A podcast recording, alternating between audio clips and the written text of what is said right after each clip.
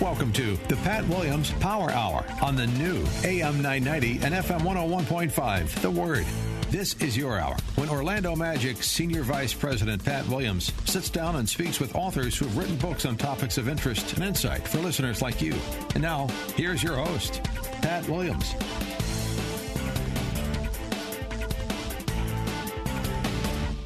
Folks, welcome again to the Pat Williams Saturday Power. I can't tell you how happy I'm to be back here. We're we're safe, we're healthy. I hope you are, and uh, so glad you're plugged in here to the new AM 990 and FM 101.5. The Word. Alan Dempsey is with us. That's the best news of all. The the ace engineer, uh, Andrew Herdliskus, sets this show up for us. He's the producer. Angie Ward is our first guest. She's in Denver, recently moved there. Her book, I Am a Leader When Women Discover the Joy of Their Calling. Angie, welcome. Hope you're uh, Thank you. happy, excited to be uh, talking to everybody here in Central Florida. I am, yes. Thanks for having me. Uh, you, you said you're recently moved to Denver. What's the background there? Uh, we were in Indianapolis. My husband's a pastor, and I've been in uh, ministry. Uh, we've been a number of stops from uh, when we first, after graduating from Denver Seminary, and so now we're we are empty nesters, and actually came back to where it all began. So most recently in Indianapolis for eight years, but uh, stops before that in North Carolina and uh, Minnesota as well. Angie, um, I want to just start off by saying or asking you, what is a calling? Hmm, great question. Since I wrote a book about it, I should should know a little bit. Um, I say um, it's it's a uh, God-given kind of uh, uh, impact in a voice about your life's direction, and so um, it's something that like it comes from God, but it's this deeply rooted kind of sense. Uh, it may be some people have heard kind of uh, like what they feel is a voice or clear kind of impression type of thing, but but uh, it's about your life's direction. So it's this deeply rooted thing that has the the potential to change the course of your life. How do you discern a call? Own experience and how did I hear God? You know, when did I? When was it God and not just last night's you know leftover pizza? You know that I had an indigestion type of thing, and so. I think God uses a number of ways. Uh, he can use things that are uh, kind of natural means, um, uh, other people kind of calling out stuff in you, and, and your own passions and ways that you you feel alive. Like um, Eric Liddell in Chariots of Fire, he says, "When I run, I feel God's pleasure." So there's a sense of like this is what I was made for.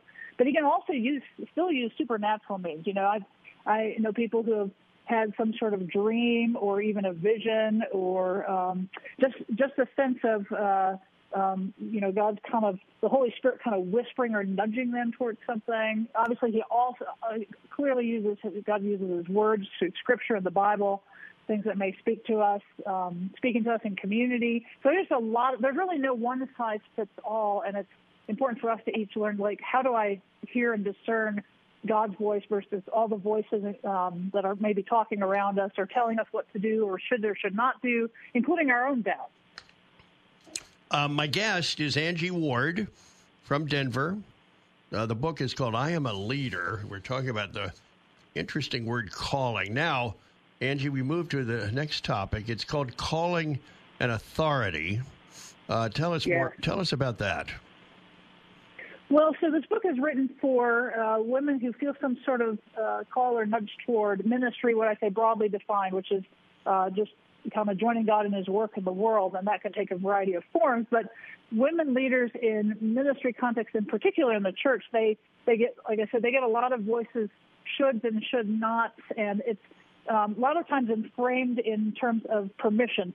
Uh, is a woman allowed to do these things? You know, can a woman do this? And and that's been a broader cultural conversation as well. And so um, when I talk about authority, I say let's reframe this conversation instead of permission giving, which is a power kind of thing. I have power, I'm giving you some, you know, and we view power as a zero sum game. Like if I give you some, then I automatically lose some. Well, let's broaden that out to um, principles of accountability and stewardship and community, which I think are the broader principles besides the can I, yes or no type of thing. Um, and each of us has been given gifts and um, God inviting us to join Him in His work in, the, in His work in the world, and we're accountable for what we do with those gifts, with that calling. Um, if we are leaders of others, we are stewards and responsible and accountable for how we steward and utilize the gifts and callings of the people we've been entrusted with. And all of that happens in community, um, which is a, a, clear concept we see in Scripture about just uh, um, faith is not a solo sport. Christianity is not a solo sport. And so um, I shift the conversation and say, okay, let's talk about this uh, and level the playing field a bit, not not in terms of the permission and the can and can't and the power and um, that type of thing, but but um, you're ultimately we're ultimately responsible to God, and so um, He gives us that authority. And then the reality is, is that it's lived out in human systems, which every human system has its flaws. But so, what does that look like for me personally, depending on what situation you're in? Okay, we have covered uh, discerning a call, calling an authority. Now, here's an interesting topic you write about: calling in marriage. Yeah. Yes. Tell us more. Yeah. Well, um, as I'm sure you know, just in your your journey uh, throughout you know life and leadership and all the different positions you've held, and and you know all of us like um, if we're in uh, a marriage relationship, what we do affects our spouse, our partner, and what my husband does affects you know me, and so so there's I think unique challenges for women leaders as and especially in the kind of ministry context, but but really it affects both of us and how do you navigate those? You know i, I write about how do you navigate those things? So for example i uh, speak with a woman who felt very burdened and i would say she felt probably called just really deeply burdened for to be a foster parent. But her husband wasn't was like mm, not on board yet. You know maybe someday he had some own his own concerns and some fears and she had fears as well. I mean that's a it's a potentially big big thing you're doing to commit your life to that. And and um you know and so how do you both follow God's call and be together in marriage and unified in doing that and talking about that. And again, there's no one size fits all. There's, you know, and there's a lot of times not easy answers. You know, not, we moved to Denver for me to take a position uh, with the educational institution. Before that, we moved around the country, a couple different places, largely for my husband's job. You know, and so we've had to have those com- those conversations, those hard and deep conversations, as we kind of navigate together. How can we be faithful together? And what I found is that.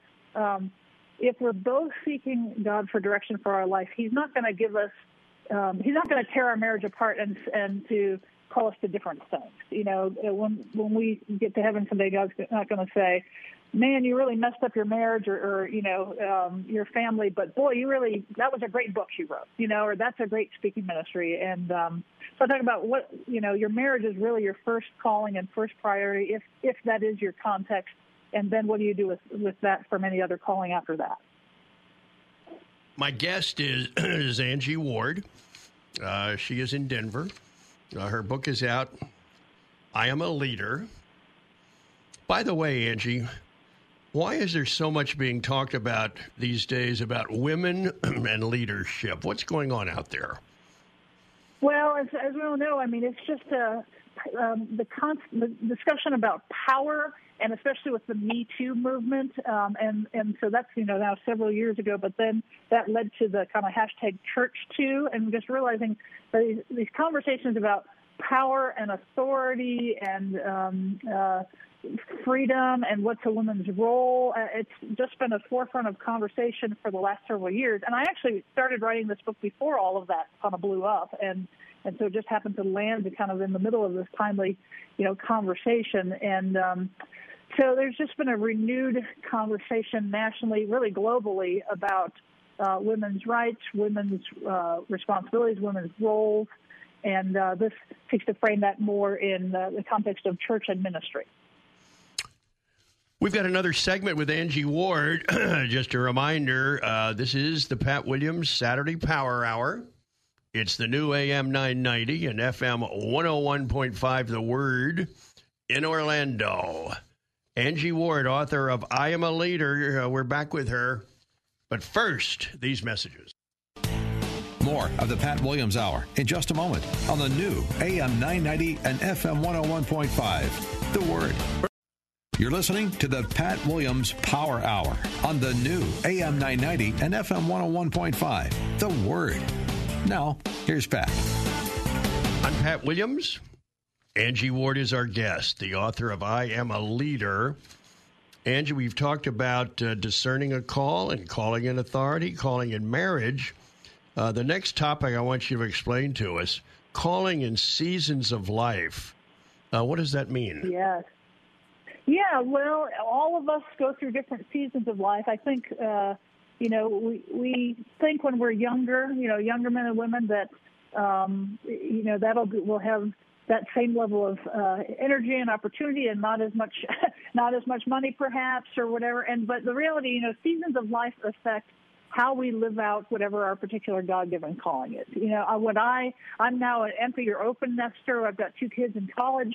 Um, my time availability, my overall experience and wisdom is much greater, hopefully, than uh, what it was when I was, you know, 23, 24, 25, when I had lots of ideas and energy, but not as much uh, experience. But um, so our seasons of life just impact that, and and so there's things we can do in our 20s and our 30s that um, we can't do when we're 50, 60, 70, but there's also things I can do when 50, 60, 70 that I couldn't do when I was, you know, 20s, 30s, 40s. And so I just go through different seasons of life and say, here's the unique gifts you have from this season of life, and here's some of the challenges you may be experiencing. You know, some also have kind of a concurrent season of parenting, which obviously takes a lot of time and energy, can impact um, you know, just availability, opportunity, um, wrestling with that, how that works together.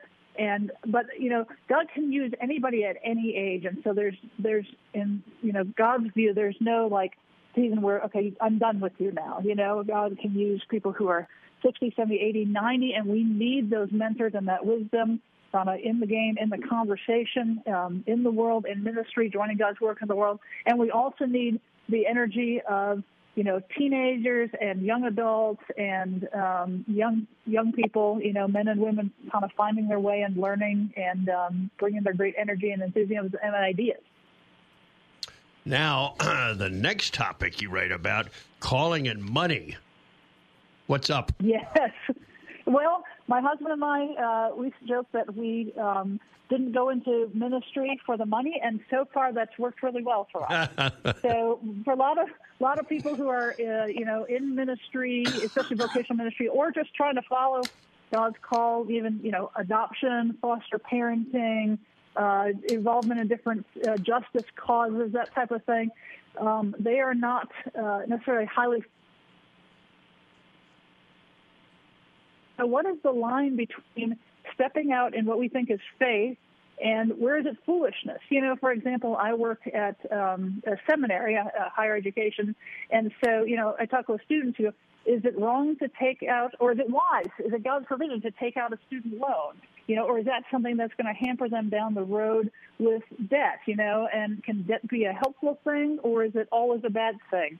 Um, again, where's the line between stepping out of faith and foolishness? How much do you you know, with a lot of things we think we need as far as our own comfort or, you know, a fully funded 401k, that type of thing. You know, what what does God say about are we, you know, provision and and um, you know, what if we step out in faith? Again, where is that line for that? And again, that's a theme. You know, there's no one size fits all. There's not easy answers, but but I've just seen in my own life and with my husband, God provided in um, surprising, sometimes I would say even miraculous ways. People have, you know, and I know others who have a met financial need, but it's just a very real concern that sometimes you, I, you know, I feel like, for example, I have a young couple I've worked with that they they felt like they want maybe would go to the mission field to another country or do some urban inner city work, but they have some debt and stuff they need to take care of, and so that's a way that the money their money situation. You know, we need it to live. It's a necessary part of life. Some would say necessary evil, but it affects our freedom and flexibility and what we can do and not do um, as we follow God's call. Angie, I want you to uh, talk to us about uh, an important topic towards the end of your book. Uh, the book, by the way, is called I Am a Leader. Angie Ward is the author. The topic, Angie, calling and challenges. Uh, tell us, tell us about that.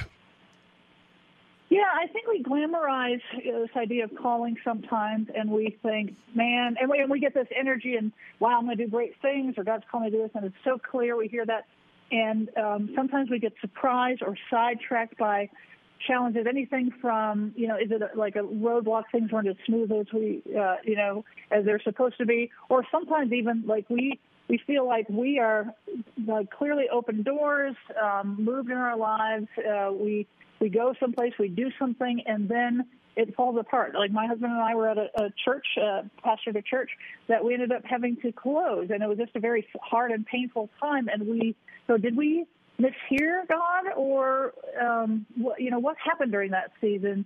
We have seasons of doubt and discouragement, and spiritual dry seasons each of us have, and uh, so, you know, and all these challenges, like Jesus never promises an easy road. He says we're going to have challenges, but then how do we respond to them? And and is an obstacle is that a like a closed door that we need to turn around, or is that something we need to overcome? And how you know again we need to just be walking closely with God and and go what's the next thing here and what can we learn? You know what do we need to forgive? How do we learn from things? How do we grow and move on? Because because ultimately I believe um, that um, God is always at work and He never wastes anything.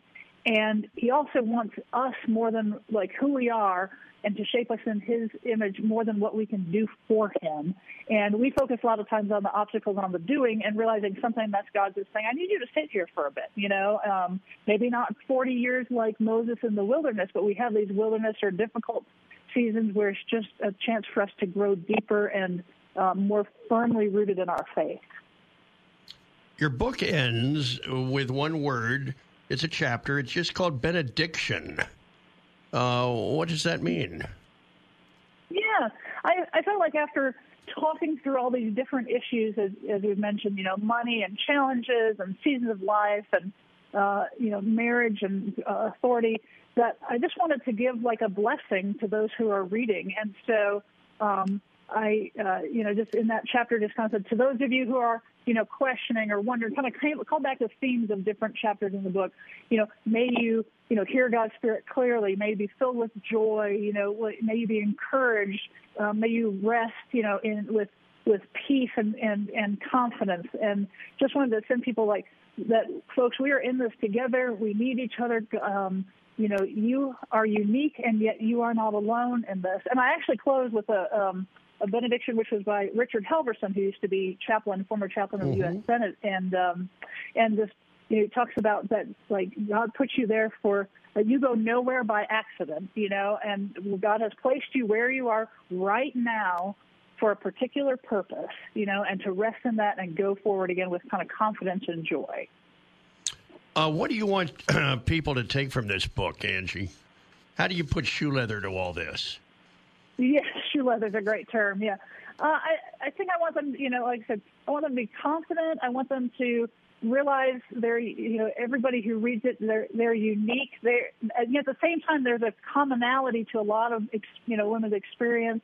And um, for men to understand too what it's like to be um, a, a leader in female shoes, talking about shoe leather, and and um, so just to gain a greater appreciation for God's work in the world and in their lives, and to then step into that for what that looks like in their unique situation, and to take the next step toward that. What um, prompts you to write? I am prompted to write. Well, I was prompted to write this book, just trying to kind of reflecting on my own journey um, as I've reached the half century mark, and and working with a lot of uh, you know young adults and other leaders, uh, male and female, and and uh, I wanted to kind of I wanted to learn, but also then share my learning um, about this topic. And so ultimately, I think I'm a teacher at heart, and I just um, want to help people grow and learn, and my writing is one way of doing that. What is the spiritual climate in Denver? Great question. I am still getting to know it. I've been, you know, ministry now a lot of places, Midwest and the Southeast. Um, I would say Denver is very, um, I mean, our country is, but very individualistic. You've got this kind of pioneer spirit. Um, the churches and uh, ministries out here are pretty united, um, and there's a lot of collaboration, more than I've seen in other parts of the country. Partly because Denver's, I mean, that's it for eight hours really in any direction before another big city. And so they've had to kind of unite. And again, kind of this pioneering spirit, we've got to work together to survive type of thing. But at the same time, um, you know, those who are unchurched or non-religious, I mean, no interest. It's not a, there's not a cultural Christianity at all that I've seen in some parts of the Midwest and certainly in the Southeast. And so I'm, I'm definitely still learning. And we moved here, I moved here during the virus you know, churches have been closed, so you know you can visit stuff online. But I'm just now starting to have more and more conversations to get the feel of the landscape here. And on that same basis, what was the spiritual climate in Indianapolis like? Yeah, Indianapolis, um, there was definitely, at least the community we lived in, there was a bit more of a cultural Christianity. It was very church. I tell people that the the uh, schools that my kids went to, they were public schools, but they were the most Christian public schools I'd ever been a part of. You know, very people were very free and open to talk about faith teachers and praying and you know in extracurriculars and that type of thing. And um, but I know that wasn't the you know the climate in all of Indianapolis, which is where we were, and uh, the northern part of the state near around Chicago. Uh, but there was still vestiges of kind of that cultural Christianity. Church was still you know, kind of the standard instead of non non church, non faith, non participation being the standard. Tell me about your husband. Yeah, he's a great great guy. We um, are actually huge fans of yours because we are huge college basketball fans. He's a North Carolina Tar Heel alum. Really? And we met on the yeah we met on the basketball court. I'm a Tar Heel wed, um, and uh, we met on the basketball court when we were in graduate school. And um, so we actually went to an Orlando Magic game on our honeymoon. Oh my five goodness! Years ago, uh. yeah. Yep, and uh, one of our friends interned and then ended up working for the organization. So, uh, but he's a pastor, great gifted communicator and preacher, and uh, pastor shepherd. And um, so we've just had a great. We're going to be celebrating our 25th anniversary in about six months, and um, looking forward to that. So um, yeah, uh, love it. He's been a great partner in, in life and ministry. We both love uh, movies, humor. We laugh a lot. We have a family mission statement to love, laugh, and learn together as we live for God, and that's really guided our life, our marriage, and our parenting as well. Angie, um, years ago, President Harry Truman said, "Not all readers will be leaders, but all leaders must be readers." Amen. Uh, uh do you believe that? Absolutely. I, and uh, I think Pastor Rick Warren of Saddleback is if you stop learning, you stop leading. And I think reading is one of the main, you know, a, a great way. Podcasts now are a big thing, you know, conversations as well. But yeah, uh, Pastor Truman was absolutely right. We need to continue to learn as leaders um, and continue to grow. Otherwise, I mean, you're, otherwise you're just you're stuck in, and uh, you know you don't have that. You know, I think you lose mental and heart flexibility as well if you're not reading and learning. What are you reading these days? Uh, I am reading a, a, book called Managing Leadership Anxiety, Yours and Theirs, and it's by a pastor actually here in Denver, um, based on some of Edwin Friedman's concepts of non-anxious presence. Um, before that, I just read White Fragility, found it profoundly um, um, just informative and transformative in light of what's going on in our country right now. And so grateful for those voices. So I've been reading a lot about uh, racial issues and the history of that in our country, uh, as that's what we're you know going through right now. And then, to be honest, I still get most of my news from ESPN.com. Like if it's big enough on the global scale, that's where I'm a former sports writer, kind of in a previous life, and so really? I still you know reading a lot of yeah reading a lot of sports stuff as well, and um, excited for the NBA to hopefully get started here right where you are actually down there uh, in Florida. So, Angie, where did you write? Where were your sports writing days? I was actually a, a journalism major originally in college at a small Christian college. Played basketball there for a bit, um, and so I I was a, a sports writer for my hometown newspaper, the Sheboygan Press in Sheboygan, Wisconsin, just north of sure. Milwaukee. And you might have you'll appreciate this. In high school, I was a small small school, so we had our coverage area of that covered us, and our conference was Milwaukee. So I was in my senior year of high school. I was a Milwaukee Journal Sentinel All Star and went to this banquet with Nikki Van Exel and Latrell Sprewell. Oh my goodness! Angie, yep, I got a program to prove it. Angie Ward has been our guest, talking about her book. I am a leader. We've got more after this, right here on the Pat Williams Saturday Power Hour. It's the new AM 990 and FM 101.5. The Word in Orlando. We'll be right back.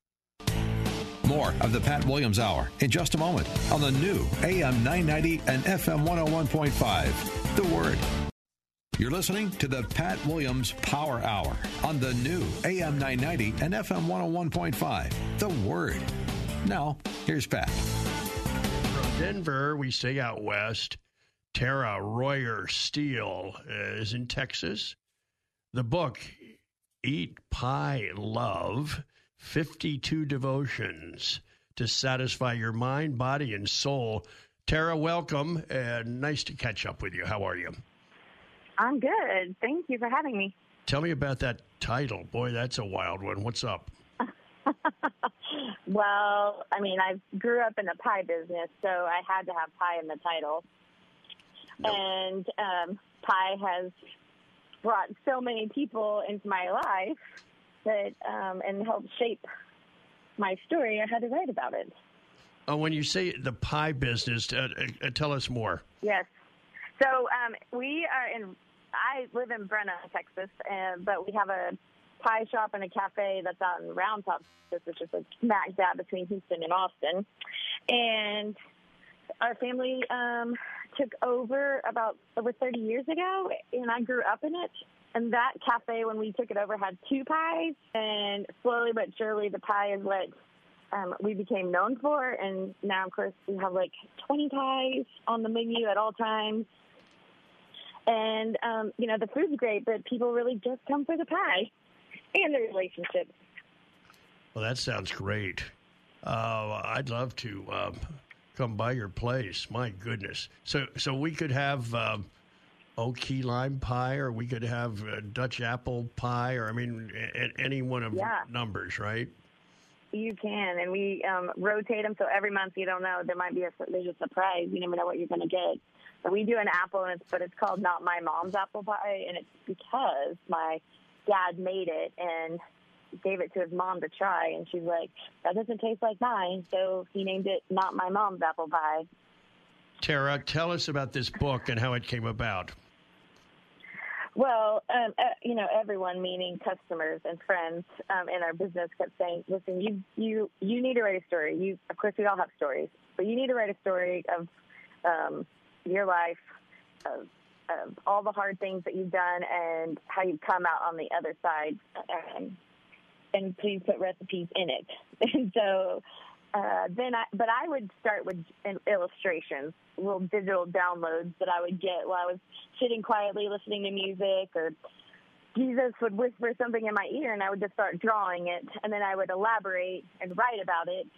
And then I'd try to just squeeze in a slice of pie or a recipe to go along with um, the story too. Well, the first and 52 was easy a yeah. lot easier than writing one for 365 days. Oh, that seems I, daunting. yeah, I, I, understand, Tara. Well, uh, day one is simply called Divine Circles. Uh, what's yeah. what's that about? Well, I you know it goes hand in hand with divine appointment, but I I just if I have taken circles and where um, I can go, oh, I met this person sitting at the cafe where I was cooking in the kitchen 15 years ago, and then that person two years later, how God can plant a seed so many years um, in advance, planting things that we don't have a clue about. Um, and that's what I'm writing in this specific one, an instance where I met this, a lady that had a retreat up in Idaho.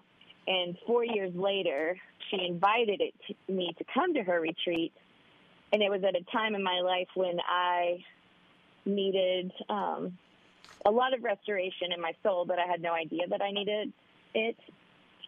So I went to that, and then of course that led to another circle where I'm like, oh, and now this is what I do. I get to sit with people and help them and, in healing and restoration. So divine appointments, divine circles, but just how you could just draw one person and then this circle of all the people that you've met along the way that have helped you get to where you're sitting right now.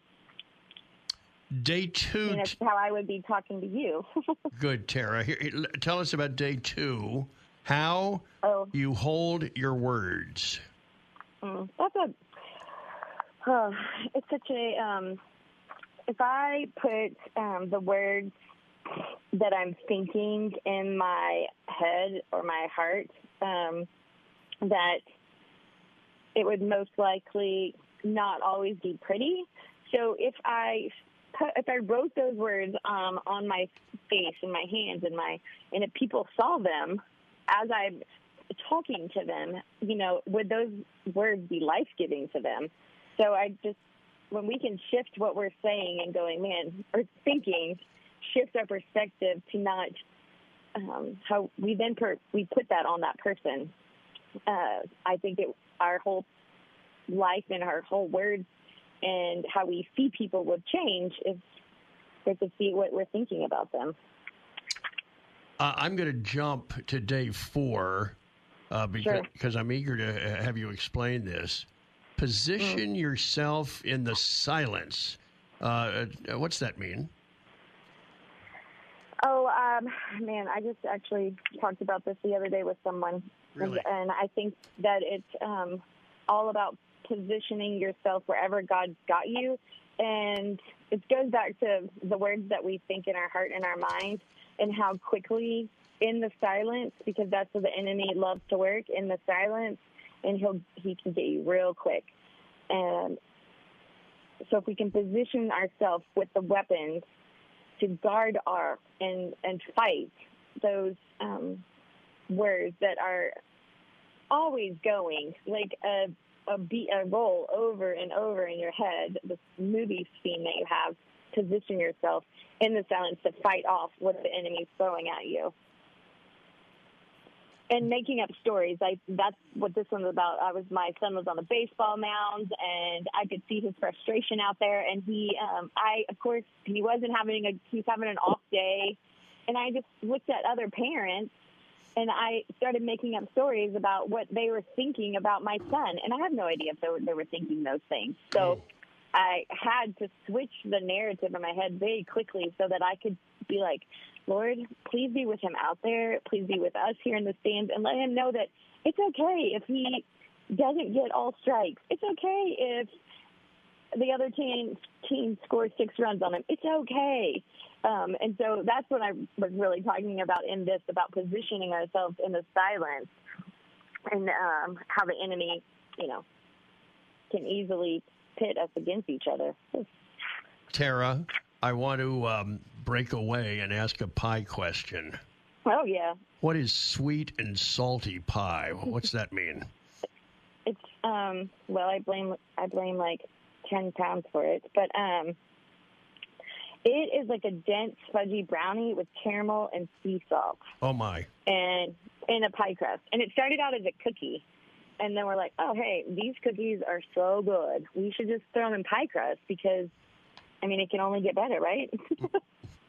Sweet and salty pie. I'll remember that. Mm-hmm. No. Yes. And I mean, we can ship that to you, so you could have it. Oh, Tara, you're so kind, so kind. now let's let's go back. Uh, let me pick up on day five. Mm. Peace, Peacekeeper.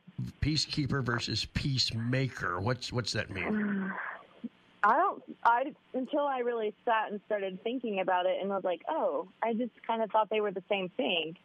And then I realized, oh man, for so many years of my life, I was a peacekeeper, trying to make everyone happy, and putting a band-aid on everything. Um, being in a family business, restaurant, everyone has their ideas, their thoughts, their dreams. So we're all in this together, but everyone's still like, but wait, my idea is way better. And so I would, of course, do whatever I could to uh, be that family member that was like, fix this person, put out this fire, put out this fire. But, you know, we were just putting out flames. We, we weren't going to the root of the problem. we weren't looking at, well, what are we putting in the fire? Um, so eventually, it took me a long time, and it goes back to that first divine appointment circle where I got to go to camp where I soul restoration and um, just learning the difference between a keeper and a maker. Being a peacemaker is not easy um, because that means you've got to get in and do the hard work and find the root of the problem with lots of grace and a lot of truth. And walking the line with 100% grace and 100% truth is, I think, probably one of the hardest darn things to do. My guest, Tara Royer Steele. She's in Texas. Uh, her book, um, well, it's a devotional, 52 devotions. Uh, eat, pie, love. Okay. Um, be the hands and feet of Jesus. We've jumped to day eight. Uh, I want to hear about this one. Oh, well, I think that being the hands and feet of Jesus um, doesn't have to be big. I think a lot of us at times are like, well, I don't have anything to give or I don't have anything to offer. But God gifted you with many, many things. So, um, to giving someone such um, something as simple as a glass of water is the hands and feet of Jesus, and you know it doesn't um, it doesn't take a lot to just meet people exactly where they are where they are in their walk. If, but what we have to do is stop for a second and be quiet and listen and watch and see like, oh, this person is really needing this right now. And so it can it can be as simple as a smile, a text message. You know, I'm, I think being the hands and feet of Jesus is like when someone when when someone pops in your mind or uh, lays on your heart. I'm like that is straight up from Jesus, and he's um, it's just a gentle reminder, like, hey, this person needs a little love today. Could you just call them or text them and it and it doesn't have to be anything crazy it could just be like hey i just want you to know i love you and i see you today and god sees you and um so i just think that we don't let's make things more simple we we overcomplicate things so much and and jesus doesn't do that he just says come sit with me so that's the hands and feet of jesus and you don't have to have anything to say you can just sit in silence uh, Tara, before we move uh, to day nine, I've got a question for you. Sure. What is hee haw pie? well, hee haw. I mean, we're in Texas, so a lot of times, well, I have a we have a, I have a very close friend, and she would say, you know, she's instead of cussing, she'd say, "What in the hee haw," and so um, eventually we made this pie that was bacon, eggs, sausage, jalapeno, cheddar, Ooh. and a and a herb crust.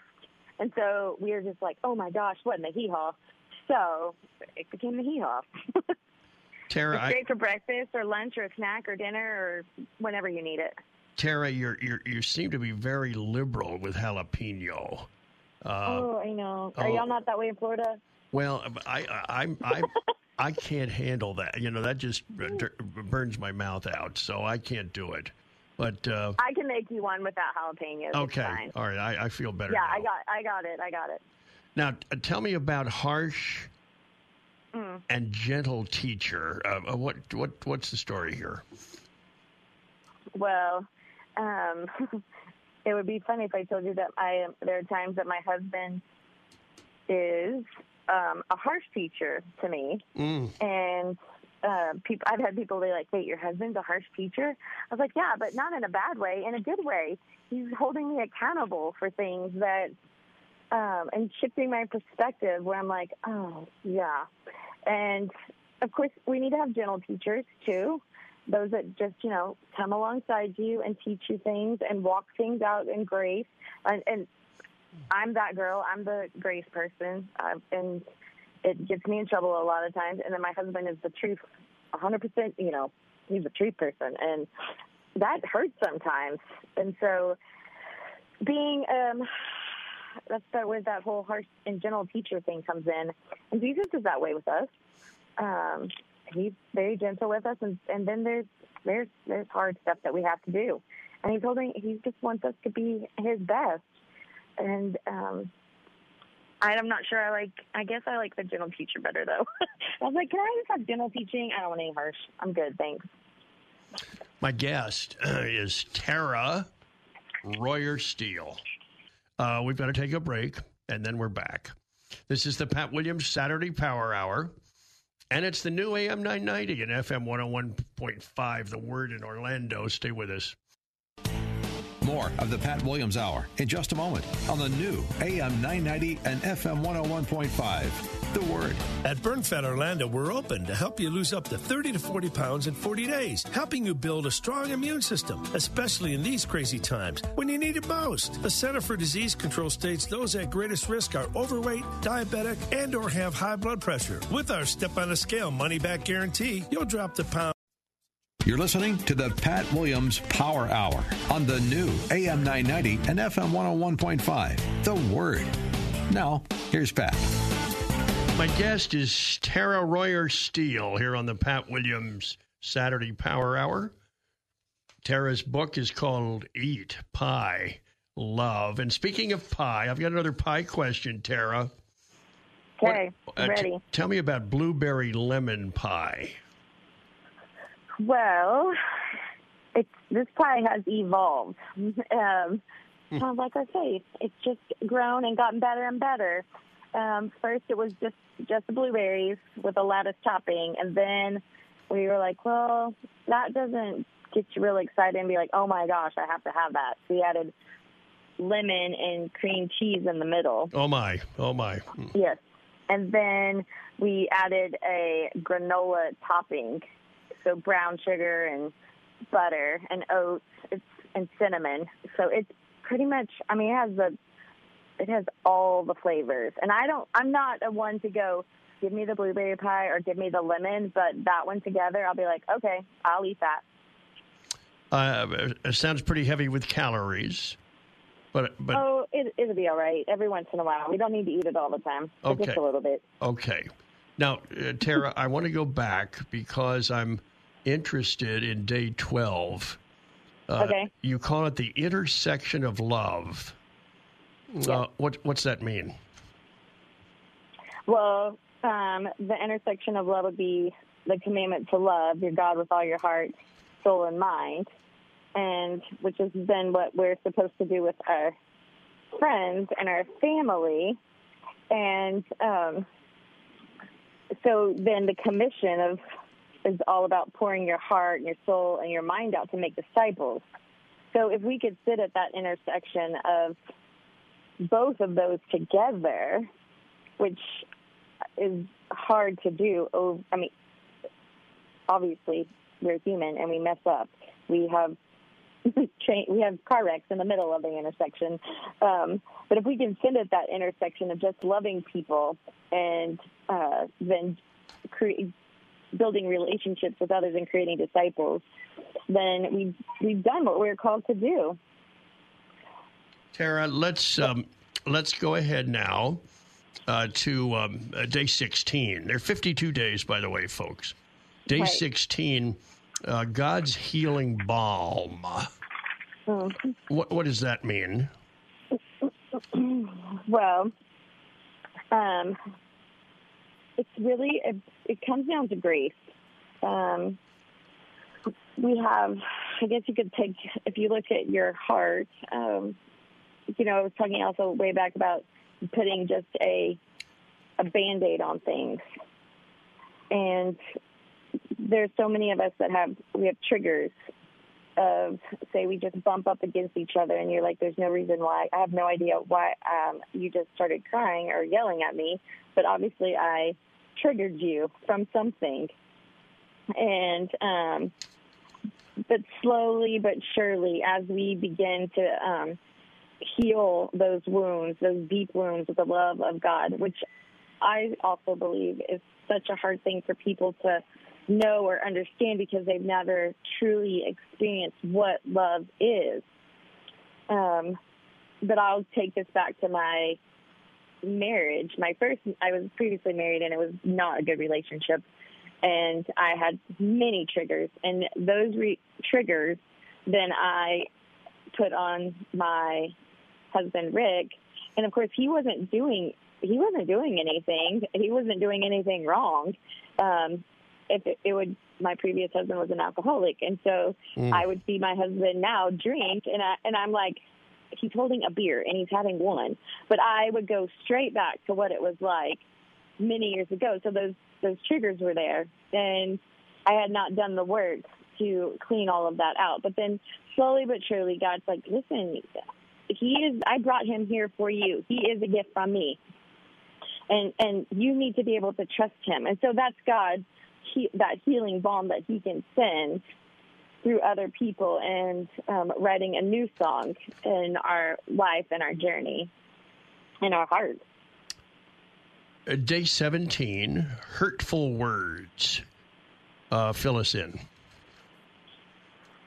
Oh, hurtful words. Um, speaking, speaking truth over myself, um, which um, I can look in the mirror and immediately I start speaking hurtful words to me. Um, and then other times, and I, but I'm not meaning to do it. And then sometimes people have spoken, like my child this morning said hurtful things to me. He was angry when he said those things. And fortunately, I can not take them on and know that, listen, he's, if I can stop and go, okay, he's struggling right now and he's not meaning those things to me. So I need to go. It's not about me right now. I need to go sit with him and help him work through these words that he's saying, but then help him. And after I've done the, the work too, I'm it, it helps me to be able to sit with him and work these things out.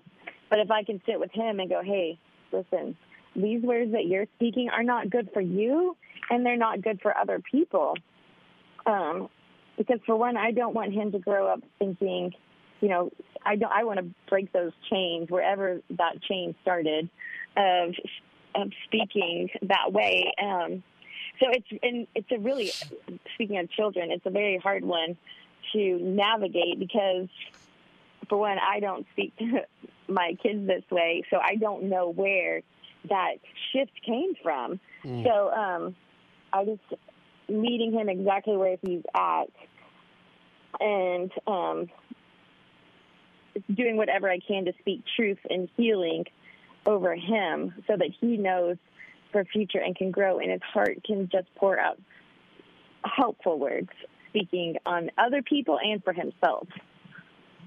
Tara Royer Steele, she's our guest, talking about her devotional book. And um, day 24 is intriguing.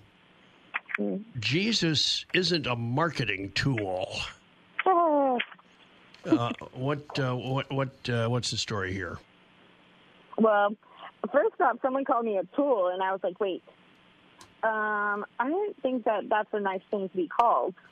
But if we um, change the idea of, you know, what kind of utensil you are for the kingdom of God, like, are you a knife chopping away at life and people go straight back to the words that we speak over each other, right? That all of these are going hand in hand. Or are you like a spoon and you're just pouring and heaping on goodness um, for others? And of course, if you you got to pour it on you first. Pour on that goodness so you can go out and love people. Love you so you can go love people. And then you know, are you? Let's, keep using a spoon. Are you are you cleaning that spoon? Are you doing all the things that you need to do to purify that tool so that you can go out and do it again when you wake up in the morning um, and have rested. And it was funny because someone told me, you know, hey, I, that I used um, things in my life as Jesus as a marketing tool, and I was like, um, no, I just that's I. I'm sad that you see it that way, but I just want everyone to know about Jesus, and I, I I'd like them to go with me to heaven because, hey, I don't want to miss out, so I sure as heck don't want you to miss out. We've got time for one more, Tara, and it's okay. it's going to be day thirty-three. Day thirty-three, and it's called crush that one? crushing and pruning. Ooh, that's, oh, that's a hard one. That sounds that's, harsh. That's but so fill us it in. It is harsh. Crushing and pruning. Um, I feel like the last uh, three months might have been a lot of crushing and pruning, right? Oh yes, yes. Um, let me just speak from this past a few months, I guess, because speaking from my life experience is the only way that I could share. Um, I, of course, did not think um, that this is what life was going to look at right now. I thought, I'm like, oh, well, we'd be touring the country, you know, selling books and having book launches. And then God reminded me what my word for the year was. And I was like, I don't like that word. And it's refine.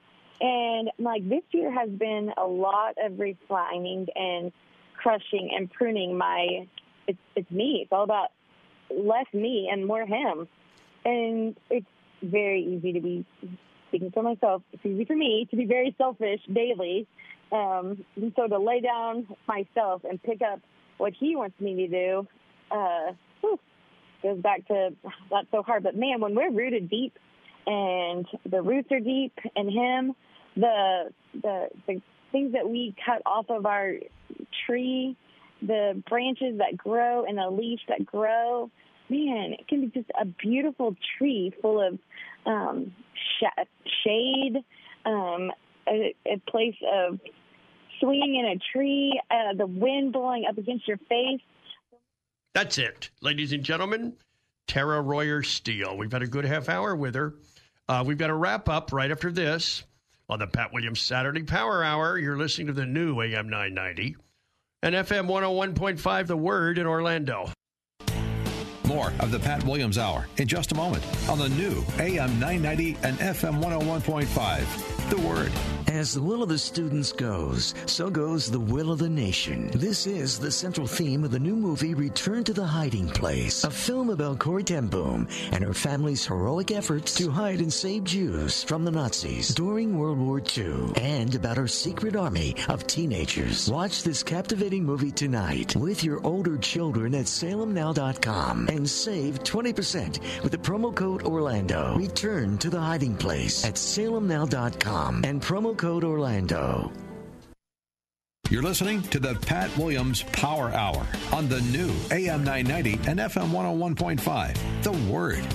Now, here's Pat. Thanks for joining us, folks, here on the Pat Williams Saturday Power Hour. In that first segment, Angie Ward was with us from Denver, uh, talking about her book, I Am a Leader. And then we went to Texas, and there was Tara Royer Steele talking about her book, Eat Pie, Love It, 52 Devotions, and we got some cooking lessons as well.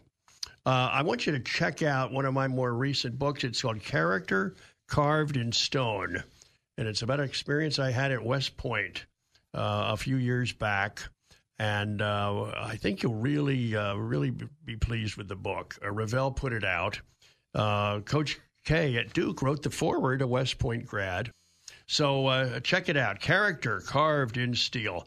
We're back next weekend for more on the Pat Williams Saturday Power Hour. And stay tuned all day long to the new AM 990 and FM 101.5, The Word in Orlando. Thank you for joining us for this week's edition of the Pat Williams Power Hour. Join us again next week at this time, where faith comes by hearing. The new AM 990 and FM 101.5. The Word.